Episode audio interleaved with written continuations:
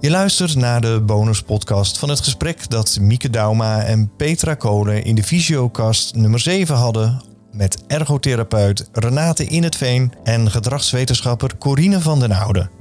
Zij zijn beide werkzaam bij Koninklijke Visio in Rotterdam en gaan met Mieke en Petra in gesprek over confrontaties tijdens een revalidatieproces. Een deel van dit gesprek is te beluisteren in aflevering 7 van de Visiocast over dit onderwerp. En je kunt nu gaan luisteren naar het volledige gesprek.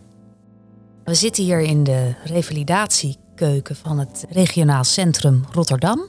En ik zit hier met twee eh, collega's. De ergotherapeut Renate In het Veen en gedragswetenschapper Corine van de Oude. Ja, we hebben het vandaag uh, over confrontatie tijdens het revalidatietraject. Waarbij een cliënt keihard met zichzelf geconfronteerd uh, wordt. En ik wilde eigenlijk eerst eventjes naar Renate.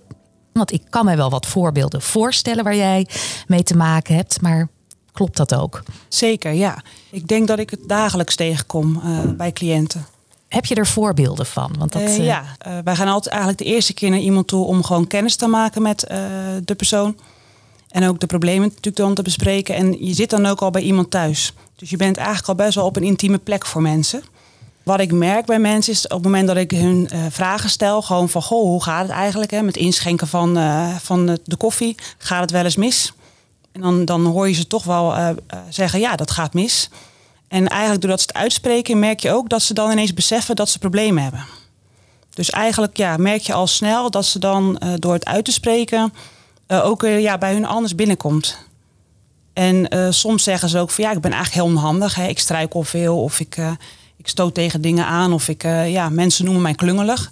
En als ik dan zeg van nou, dat hoor ik eigenlijk bij al mijn cliënten terug. Dus dat heeft te maken doordat je het niet kan zien. Ja, dan zie je ook wel dat er bij hun ineens een lampje gaat branden van oh, oké. Maar ook ja, andersom is die natuurlijk ook wel weer confronterend van. Dan is er dus wel echt iets aan de hand. En hoe ga jij daar dan vervolgens mee om? Vanuit ergotherapie probeer ik het praktisch te houden. En zeker de eerste keer niet al te beladen nog gelijk. Dus dan probeer ik gewoon voorbeelden te geven. Ja, daar zijn ze altijd wel heel blij mee. Als je dan gewoon zegt van nou, als u het inschenkt. Hè, als u dan de kant tegen de, het kopje aanhoudt, zodat je het niet naschenkt. Dan denken ze, oh ja, oké. Okay. En dan zie je ook wel, doordat ze al wat praktische tips krijgen, dat ze ook wel weer durven om andere dingen wat meer te benoemen. Krijg meer zelfvertrouwen. Ja, precies komt het ook wel eens voor dat een cliënt zo geconfronteerd wordt met zichzelf dat daardoor de revalidatie ook bemoeilijkt wordt? Uh, ja, dat kom ik denk ik toch het, het vaakst wel tegen op het gebied van mobiliteit. Wanneer mensen met een, een slechtziende stok uh, moeten gaan lopen. Eigenlijk als dat natuurlijk eigenlijk wel verstandig is om te gaan doen. Uh, want daarmee worden ze ook herkenbaar op straat als zijnde slechtziende. En het voordeel van slechtziend zijn kan zijn dat je het niet gelijk ziet als iemand binnenkomt. Hè. Dus je bent nog niet, ja, iemand in een rolstoel wordt gelijk herkend als niet kunnen lopen. Maar slechtziend zie je niet gelijk bij binnenkomst. Maar als ze dan met zo'n stok naar buiten gaan, dan hoor ik ook wel dat buren laten zeggen als ik met mensen gehoord heb van oh, is het ineens zo slecht met je ogen, wat erg. Terwijl iemand heeft dan al heel lang hè, dezelfde soort visus, alleen is er dan op het moment aan toe om er wat aan te doen. En dat vinden mensen ook vaak wel heel uh, lastig. Kan dat dan ook gevolgen hebben? In de zin dat, dat iemand dan misschien de volgende keer afzegt? Of? Ja, dat kan. Wat ik nu ook wel doe, omdat ik dat natuurlijk helaas wel vaker teruggehoord heb, dat buren er ook van alles van vinden. Dat ik mensen de eerste keer met zo'n stok op locatie uitnodig. En dat ze dan dus niet in hun eigen omgeving gezien worden. Maar dat ze wel de ervaring kunnen zien wat voor meerwaarde een stok kan brengen. En dat ze ook de positieve ervaring ervan zien. En als mensen er dan aan toe zijn, uh, het dan in hun uh, eigen omgeving gaan uh, gebruiken. Je maakt die confrontatie eigenlijk iets minder ja. groot voor, voor de mensen. Door het ja. eerst in een voor hen wat meer vreemde omgeving ja. te oefenen. Ja. Heb je nog andere voorbeelden? Ja, ook wel als we bij cliënten bijvoorbeeld uh, met ervaringsbrillen aan de slag gaan. Dat zijn dan brillen die wij op locatie maken waarbij de visus van iemand zeg maar eigenlijk nagebootst wordt. Uh, dan kan de cliëntsysteem, dus de, de, de, partners of de familieleden, vrienden kunnen die opzetten. Ja, dan kunnen ze door het huis lopen en dan zien ze eigenlijk hoe hun partner of familielid die omgeving ervaart. En dan uh, heb ik ook wel eens gehad dat iemand zei van ja, maar als je dit ziet mag jij niet meer alleen naar buiten. dan wil ik jou nooit meer, dan ga ik wel met je mee voortaan naar de winkel. En dat is natuurlijk heel lief en beschermend. En ik snap ook wel eh, van de familie waar het gevoel vandaan komt. Maar ja, als ergotherapeut wil je graag de cliënt zelfstandig uh, hebben. Dus dan wil je natuurlijk wel dat ze alleen naar buiten gaan. En uh, ja, dan neem ik mensen, hè, dat cliëntsysteem ook mee in de behandeling. Laat ik ze mee observeren als we naar buiten gaan. En dan overtuig ik ze ervan dat ze het zelf kunnen. En dan zien ze dat iemand het zelf kan.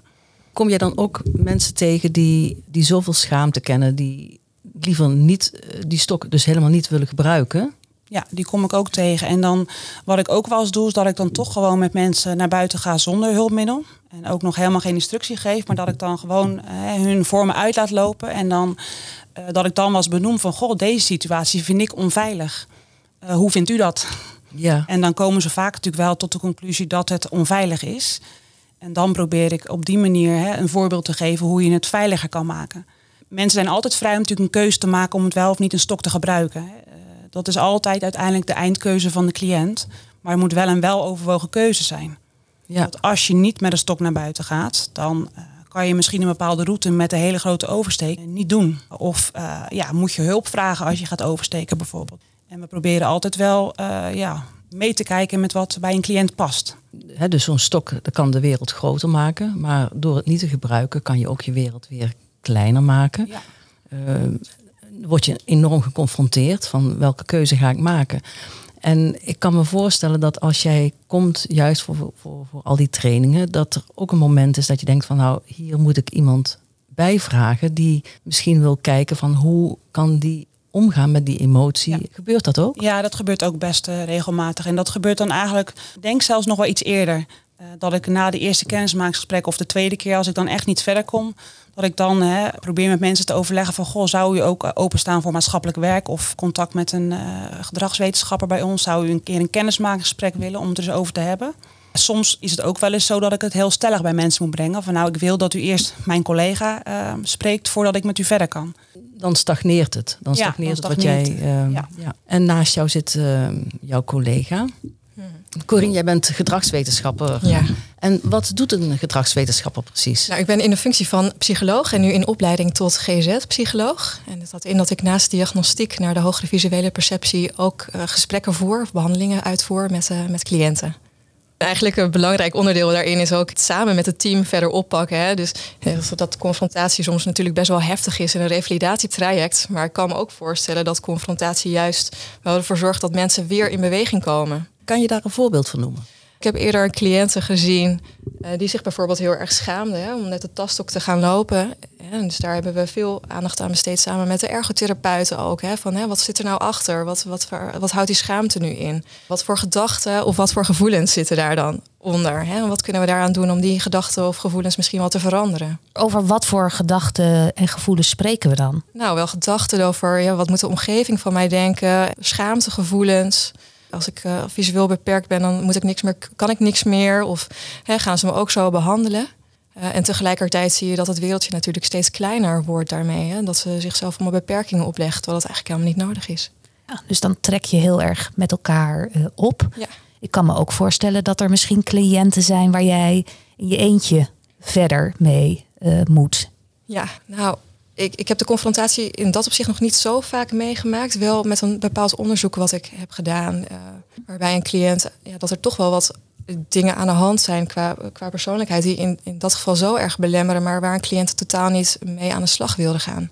Als iemand nog niet in die fase zit hè, in, om het te aanvaarden, hè, en eigenlijk nog in een molen zit om het medisch allemaal nog te, te willen verklaren, dan is dat misschien nog net een brug te ver. Je noemde het woord aanvaarden. Dat is ook altijd zo'n eh, woord wat soms heel gevoelig ligt ehm, bij cliënten. Ja, Die denken dan, ik moet, eh, ik moet, dat, ik moet dus nou ja, eh, op een gegeven moment een soort van blij zijn met mijn visuele beperkingen. Heel gechargeerd gezegd Ja. hoor. Maar Ja. dat is soms hoe gekeken wordt naar een, een woord of term als aanvaarden. Nou ja, richting aanvaarden gaan. Hoe doe je dat? Ja, dat is natuurlijk een hele moeilijke. En ik was al een beetje bang dat je hierover ging beginnen. ik, moet, ik heb ook een- zo'n hekel aan dat woord eigenlijk. Ja. Hè, want het aanvaarden Ja. is niet zomaar iets van wat je ter harte neemt. Hè? Nee. Maar het is het accepteren of het een plekje Ja. geven dat het er is. En daarnaast ook leren omgaan met hoe, hoe- doe je dat dan Ja. op een andere manier. Ja, ik, ik kom hem ook wel tegen, denk ik dan praktisch gezien. Dat mensen dan natuurlijk moeten huilen als ik eh, bij hun ben. En ja, dan probeer je natuurlijk wel ruimte te geven om hè, dat verdriet ook er te laten zijn. Natuurlijk moet iemand het wel gaan accepteren. Maar eerst moet iemand wel eh, ja, door dat gevoel ook wel heen. Dus je moet ook ruimte geven aan het verdriet en daar ook begrip voor tonen. beetje afhankelijk van hoe groot hun vraag is en hoe groot hun rol ook veranderd is in het dagelijks leven. Dat is natuurlijk ook nog wel een belangrijke. Komen iemand tegen die natuurlijk nog aan het werk is en daardoor heel veel rollen niet kan vervullen. Dat we natuurlijk iemand tegenkomen die eigenlijk in het bejaardenhuis zit en naar de koffiekamer gaat. Dat is natuurlijk een ander probleem wanneer je niet meer ziet. Wat volgens mij ook soms een misvatting is ten aanzien van het, de term accepteren, is dat men dan denkt: ik ga die hele visuele beperking op een gegeven moment accepteren. Maar het is volgens mij veel meer uh, dat je accepteert dat daar pijn en schaamte en nou ja, wat voor gevoelens en gedachten daar ook bij horen, dat, dat je dat aanvaardt. Ik kan me zo voorstellen hè, dat je dan naast op zoek gaat naar wat kan er dan nog wel. Hè? Ja. In alle situaties je toch alweer telkens weer geconfronteerd wordt met dingen die niet zo lekker gaan. We hebben het hier denk ik eigenlijk over het verwerken van het feit dat je slechter bent gaan zien. Als gedragswetenschapper kun je misschien ook iets vertellen over hoe zo'n verwerkingsproces eruit ziet. Het verwerkingsproces is eigenlijk, ziet er natuurlijk voor iedereen heel anders uit. Het is eigenlijk een soort rouwproces, hè, omdat je telkens wordt geconfronteerd met dingen die niet meer gaan. Het is eigenlijk een soortzelfde verlieservaring die mensen hebben als ze bijvoorbeeld een dierbare verliezen. Je ziet je hele leven, normale leven zo naar beneden gaan. Hè? Dus het beeld wat je van jezelf had, dat is er dan niet meer. En ook de familie verliest dan het beeld van die persoon. Uh, je maakt evenzeer een rouwproces eigenlijk door, zoals een, de rouw na bijvoorbeeld het overlijden. Hè? Alleen hierbij zie je dan bij een chronische aandoening, hè, zoals de visuele, is dat de samenleving ook vaak wel beleeft dat het niet een, eenzelfde soort rouwverwerking of een verlies is, wat heel veel op uh, onbegrip stuit. Ja, en dat het ook gaat om een chronische aandoening hè, en dat het levend verlies eigenlijk is. En levend verlies is een verlieservaring die nooit overgaat. En maakt het dan ook nog uit of een aandoening progressief is of constant uh, blijft? Ja, ik denk het wel. Wanneer de visuele beperking toch achteruit gaat, is het toch weer confrontaties met dingen die niet meer gaan. Of ja, als het weer slechter wordt, weer terug naar de medische molen om te kijken of er dan toch weer iets mogelijk is. Toch weer het hoop houden. Misschien moet je je hoop ook wel bijstellen in de verwachting dat het nooit ook meer overgaat. Oké. Ja, mensen komen opnieuw in die fases weer terecht. Dat ze weer opnieuw boos worden. Ik had gehoopt dat het nog jaren zou duren voordat ik achteruit ga. Of hè, waarom is het nu al zo? Of, mm het vergt ook telkens weer nieuwe aanpassingen. Ja, het is steeds weer bijschakelen. Want je hebt het over fases, Renate. Eh, zou jij daar iets over kunnen zeggen, Corine? Fases, eh, waar moet ik dan aan denken? Er zijn verschillende fases die door de psychiater Elisabeth Kubler-Ross uh, worden beschreven. En dat zijn de, de fases van rouwverwerking. En zij zegt van nou, je kan verschillende fases doorlopen. En die begint eigenlijk met bezorgdheid.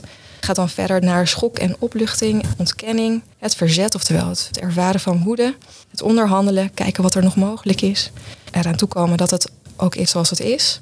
En als laatste het aanvaarden. Oké, dan komt er weer het, eh, het, het aanvaarden.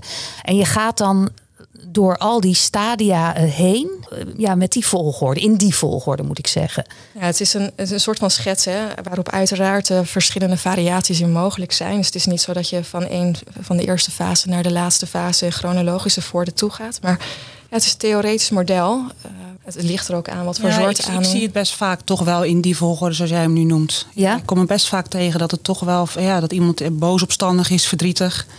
Uh, en dan uh, ja, een beetje berusting uh, zoekende. Maar dat ik zie toch wel steeds. Jij herkent het ja, wel. Ja. Ik ben zelf maatschappelijk werker, dus ik, ik, ik heb ook zo'n zo'n theoretisch model meegekregen. En wat tegenwoordig volgens mij ook in zwang is, is ehm, die van de slinger van verlies. Waarbij je moet denken aan een ouderwetse staartklok waarbij de staart uh, nou ja, telkens uitzwaait. De ene keer richting verlies en de andere keer richting herstel. En bij verlies moet je dan bijvoorbeeld denken, hè, op het moment dat er sprake is van verliesgevoelens, op het moment dat iemand uh, ermee geconfronteerd wordt, dat hij meer zelfstandig de deur uit uh, durft te gaan. Nou, en daar allerlei gevoelens van verdriet, angst, frustratie bij ervaart. En op het moment dat ze dan bijvoorbeeld bij Visio zijn aangemeld en ze komen bij uh, Renate en die geeft aan, maar haar, er zijn nog allerlei mogelijkheden hè, op het vlak van mobiliteit. En we zouden eens toch kunnen kijken wat een herkenningsstokje voor u uh, zou kunnen betekenen. Of uiteindelijk misschien zelfs een taststok. Dan kunnen ze weer uh, richting herstel gaan. En dat dat zich eigenlijk steeds zo afwisselt. En dat het dan het idee is dat je uiteindelijk die staartklok wat minder ver doet uitslaan. Omdat je weet wat je te doen staat op het moment dat zich weer een situatie voordoet waar je het moeilijk mee eh, hebt. Wat ik overigens ook uh, zie, en ik ben benieuwd of jullie dat ook herkennen. Je hebt cliënten um, die heel erg aan die verlieskant zitten. Die ja, daar echt wel door overheerst worden. Waardoor ze ook wel moeilijk in beweging komen omdat de angst of het verdriet overheerst. Maar je hebt ook cliënten die zo gericht zijn uh, op herstel.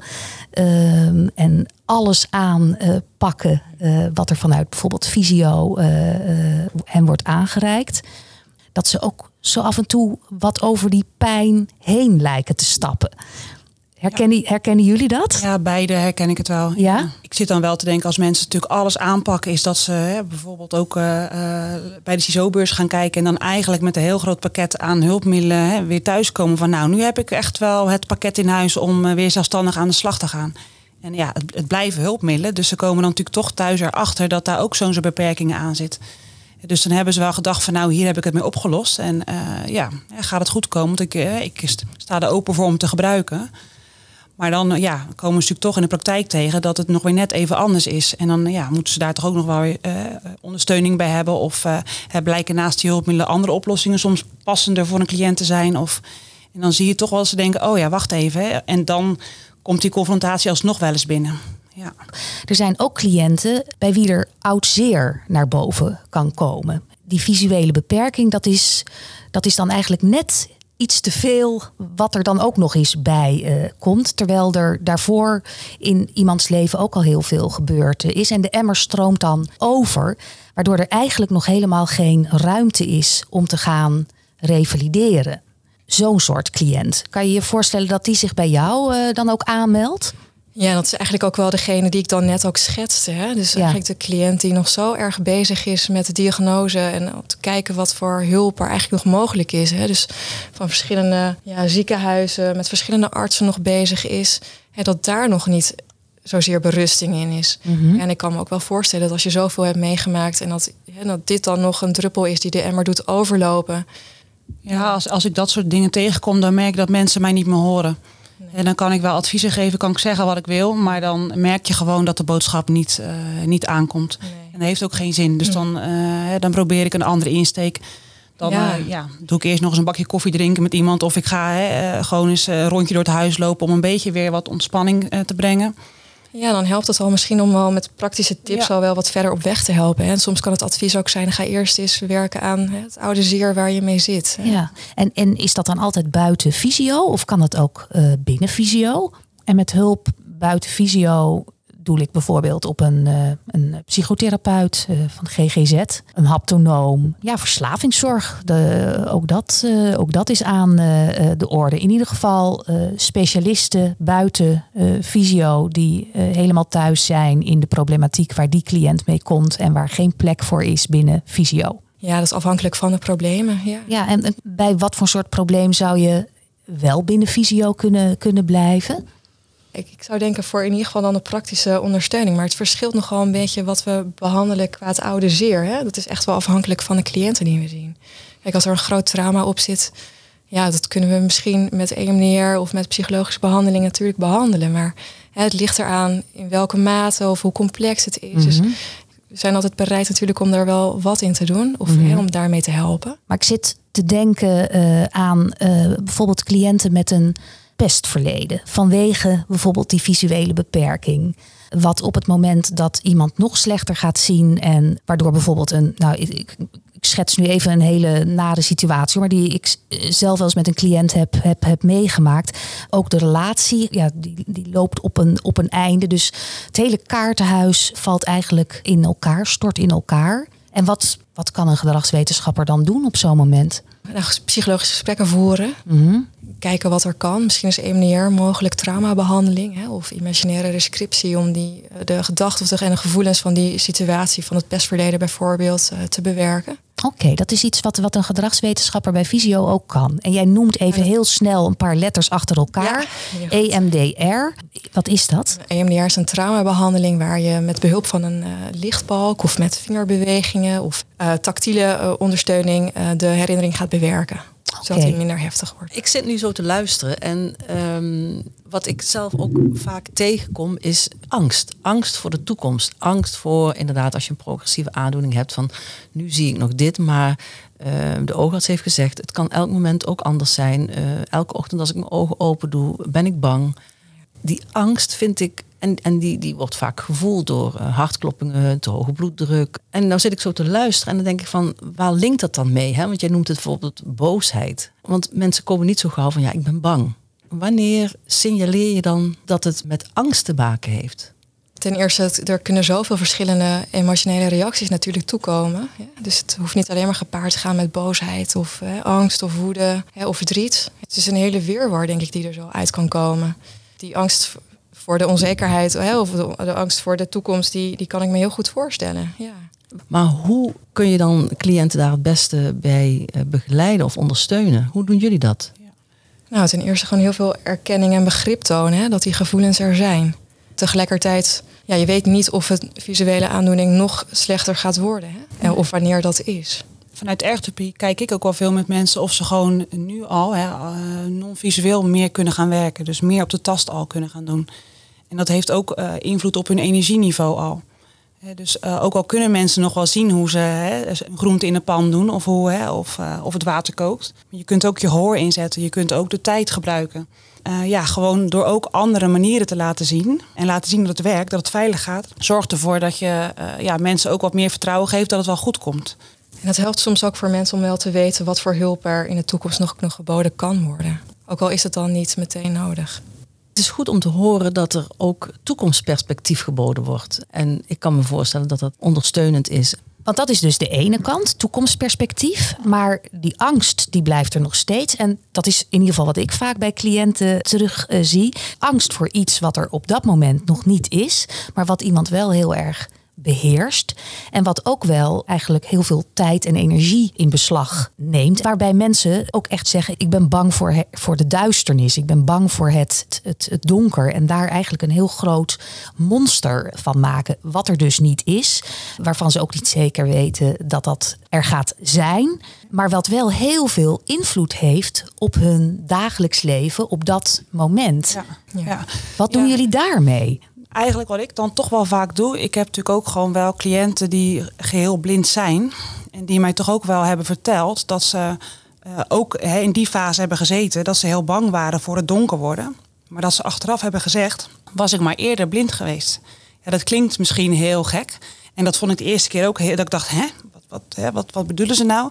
Maar eigenlijk komt het erop neer dat de laatste paar jaren uh, de visus niet meer functioneel in te zetten is. En dat het heel veel energie kost om met het kleine beetje wat er is nog iets te willen doen, terwijl het eigenlijk niet meer praktisch iets toevoegt. En op het moment dat dan het licht uitgaat, geeft het rust. En dan weet je gewoon iedere ochtend, ik zie het niet, ik moet het op een andere manier gaan doen. En dan is het heel concreet hoe je dag eruit ziet. Daarmee is ook een stukje onzekerheid komen te vervallen. Zulke dingen wil ik dan wel aan cliënten ook wel vertellen. En ik snap dan ook wel, hè, dat geef ik ook aan, van goh, waarschijnlijk is het heel gek om te horen. Maar dit is wat ik van mensen terughoor die dat meegemaakt hebben. En dit is wat zij mij vertellen. Anderzijds heb ik dan een cliënte gehad die een tumor in zijn hoofd had met uh, weliswaar problemen met het zien. Bang voor het, dat de tumor gaat groeien en dat mogelijk dan ook de visuele aandoening nog veel erger wordt. Uh, ondanks dat ze dan zekerheid had dat de tumor nu stabiel was, hè, nog steeds wel bezig ging houden met dat het nog slechter ging worden. Mm En het had bij haar zoveel geholpen om juist die erkenning te hebben van het gaat nu goed had haar geholpen om te weten wat voor mogelijkheden zijn er als het straks toch achteruit gaat. Wie kan ik dan leunen en wie kan ervoor zorgen dat ik mijn zelfstandigheid zo goed mogelijk kan vasthouden? Wat ik ook wel vaak te horen krijg en dat je die angst er ook soms maar gewoon, gewoon tussen aanhalingstekens laat zijn. En dat je daar naar durft te kijken in plaats van wat mensen vaak doen, die angst proberen weg te drukken, afleiding eh, te zoeken, waardoor die angst toch telkens weer omhoog komt. En om er zo af en toe gewoon bij stil te durven staan. En ja, dat moet je volgens mij ook wel wat onder begeleiding doen. Want anders hadden misschien mensen dat ook al lang uh, gedaan. Maar herken jij dat, Corine, die, die, die, die manier van. Uh, ja, het naar kijken. Ja, het had bij haar heel geholpen om juist die erkenning te geven dat die, al, die gevoelens, al die gevoelens en emoties er zijn. Ja, ik denk dat dat ook het eerste is wat je doet. Toch eh, gewoon, eh, ja, wel gewoon ruimte geven aan die angst inderdaad. En daar gewoon ja, ook over in gesprek gaan. Wat houdt het dan in? Hoe vaak komt het voor? Uh, ja. ja, waaruit bestaat de angst? Hè? Ja. Ik werk als lichaamsgericht therapeut en ik, ik, vraag ook naar angst, omdat ik veel vraag naar lichamelijke klachten. Hè, wat, wat zijn de klachten? En dan komt angst. Vermoeidheid komt altijd als eerste. En dan komt uh, hoofdpijn, oogpijn, nekpijn, schouderpijn, uh, zere benen, voeten, kuiten. Uh, nou ja, eigenlijk komen heel veel lichamelijke klachten, maar ook hartkloppingen, slecht slapen en angst. En dat is tevens meteen ook het moeilijkste dat vind ik zelf ook het moeilijkste. Dat je s'nachts in je bed ligt met angst, niet kunt slapen, topt over de toekomst. Hoe moet dit? Uh, je gaat naar de dokter. Uh, de dokter zegt je hebt een te hoge bloeddruk. Uh, nou ja, eigenlijk allemaal dat je weet van ja, dat heeft met zoveel stress te maken. Maar ook angst van ja, ik moet stoppen met werk. Ik, ik, ik weet niet of ik morgen nog zie. Ik weet niet of ik mijn kinderen nog zie ja, die angst, dat is een, ehm, een groot monster eigenlijk. Ja, ja, het is een groot monster. Ik hoef niet naar de toekomst te kijken. Ik hoef niet te kijken naar welke hulpmiddelen heb je nodig. Ik hoef niet te kijken, kom je met de taxi of kom je niet met de taxi. Maar wel van, waar voel je die angst? Waar zit die angst? Uh, hoe, hoe is het met die angst? En door daar contact mee te maken, dat is al heel fijn, maar soms ook te eng. Maar dan zijn er wel allerlei oefeningen voor om je lichaam weer te gaan voelen, te gaan naar je ademhaling, te voelen ook. Dat je ook, ook daar wat rust in kunt gaan vinden. Dat je het ook kunt gaan toepassen. Maar wel echt, echt in het moment te zijn. En eigenlijk de taal van je lichaam, die te leren kennen. Nou, ik was eigenlijk net wel blij wat je net vertelde over, hè, over dat je het hoofd en het lichaam weer eigenlijk probeert in verbinding te, te leggen. Hè? Want ik denk dat dat mhm. ook wel vaak uh, een grote klacht of een groot probleem is eigenlijk ja, over het piekeren. Soms helpt het om even het bed uit te gaan, bijvoorbeeld om even een rondje te lopen. Ja, het is misschien een beetje gek, maar als mensen zo blijven piekeren, dan is het beter om even het bed uit te gaan of ja, de piekergedachten op te schrijven. Nou ja, en bespreek het ook wel. Hè. Eh, laat het niet alleen in je hoofd zijn, maar spreek het uit naar je omgeving, naar hè, professionals. Of uh, zorg dat het niet iets is wat, wat je van binnen opvreet. Want dat mag natuurlijk nooit uh, gebeuren. Wil je meer weten over dit onderwerp of reageren op dit gesprek? Stuur dan een berichtje naar visiocast.visio.org. De Visiocast wordt je aangeboden door Koninklijke Visio. Bij Visio kan iedereen terecht met vragen over slechtziend of blind zijn. Visio biedt informatie en advies, maar ook verschillende vormen van onderzoek, begeleiding, revalidatie, onderwijs en wonen. Deze diensten zijn er voor mensen die slechtziend of blind zijn ook als zij daarnaast een verstandelijke, lichamelijke of andere zintuigelijke beperking hebben. Persoonlijk en professioneel betrokkenen kunnen ook bij Visio terecht. Voor informatie en deskundigheidsbevordering. Kijk voor meer informatie op visio.org.